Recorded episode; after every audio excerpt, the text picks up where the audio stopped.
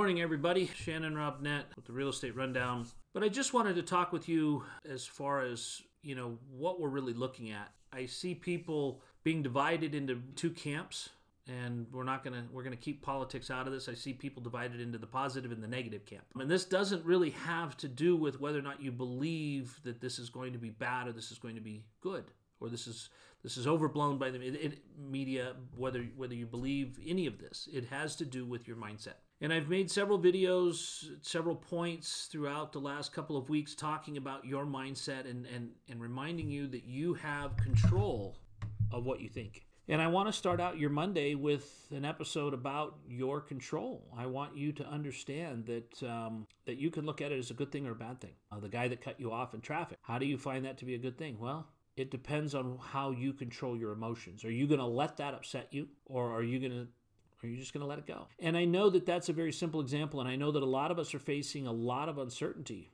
right now, and we're faced with some pretty monumental decisions and some pretty crazy stuff that's happening. There's a stimulus package that's being sorted out. Uh, I did receive my own 800 plus page copy of it over the weekend. I've tr- been trying to chew through it. It's a lot. I got to tell you, I like to read, but not like this.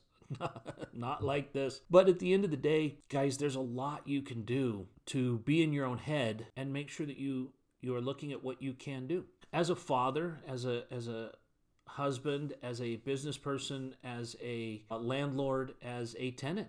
Um, I, I fit into a lot of those categories, uh, most of all of those that I named. I need to take my place in each category and make sure that what I'm projecting as a tenant is positive.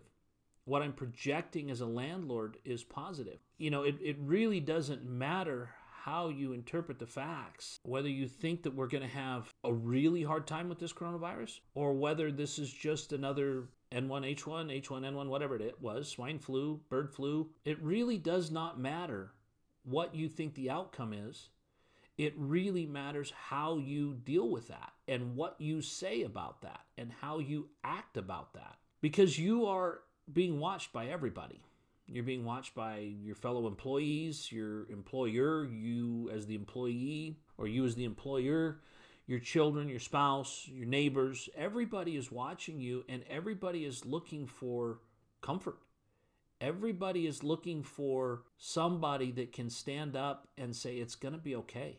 I used to read a lot when I was in junior high, uh, World War II stories. Um, some reason you know 30 years ago it seemed more relevant even though it's just as relevant today but when you look at some of the things that we as humans have been through in history you know world war ii was was pretty up there as far as what was going on, how many people died, what kind of situations we lived in. But the American people kept a positive attitude as a whole because they focused on what they could control everybody was on rations. Everybody was you know war bonds were being sold. Um, everything that was going on was was all generated toward a positive mindset toward a we can beat the enemy mindset. And i guess i would like to ask all of you to kind of take on that world war ii mentality the mentality of my grandparents and look at what can we do to beat this coronavirus. And i'm going to tell you what you can do. A positive mindset saying hello to your neighbor being friendly to the person at the drive through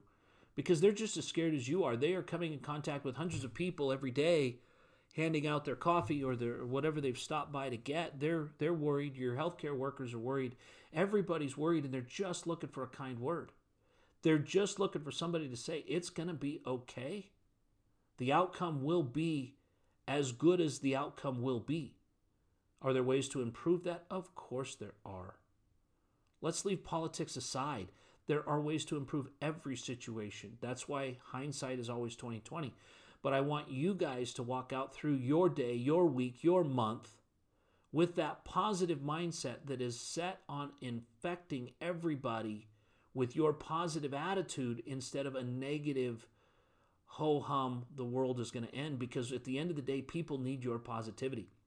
So stay positive, people. Get out there and be positive. It can't get across from you to the next person without you giving them that smile, giving them that wink, giving them that, I don't know how in the world this is going to go down, boys and girls, ladies and gentlemen, but I know that I can be positive. My kids are looking at me and they're going, Dad, what's going to happen? Um, I'm telling them I don't know, but I'm telling them we will be fine. How will I know that we will be fine? Because I've lived through a lot of really crazy stuff. I've lived through things that I never thought I would live, physically live through. And I've come out okay.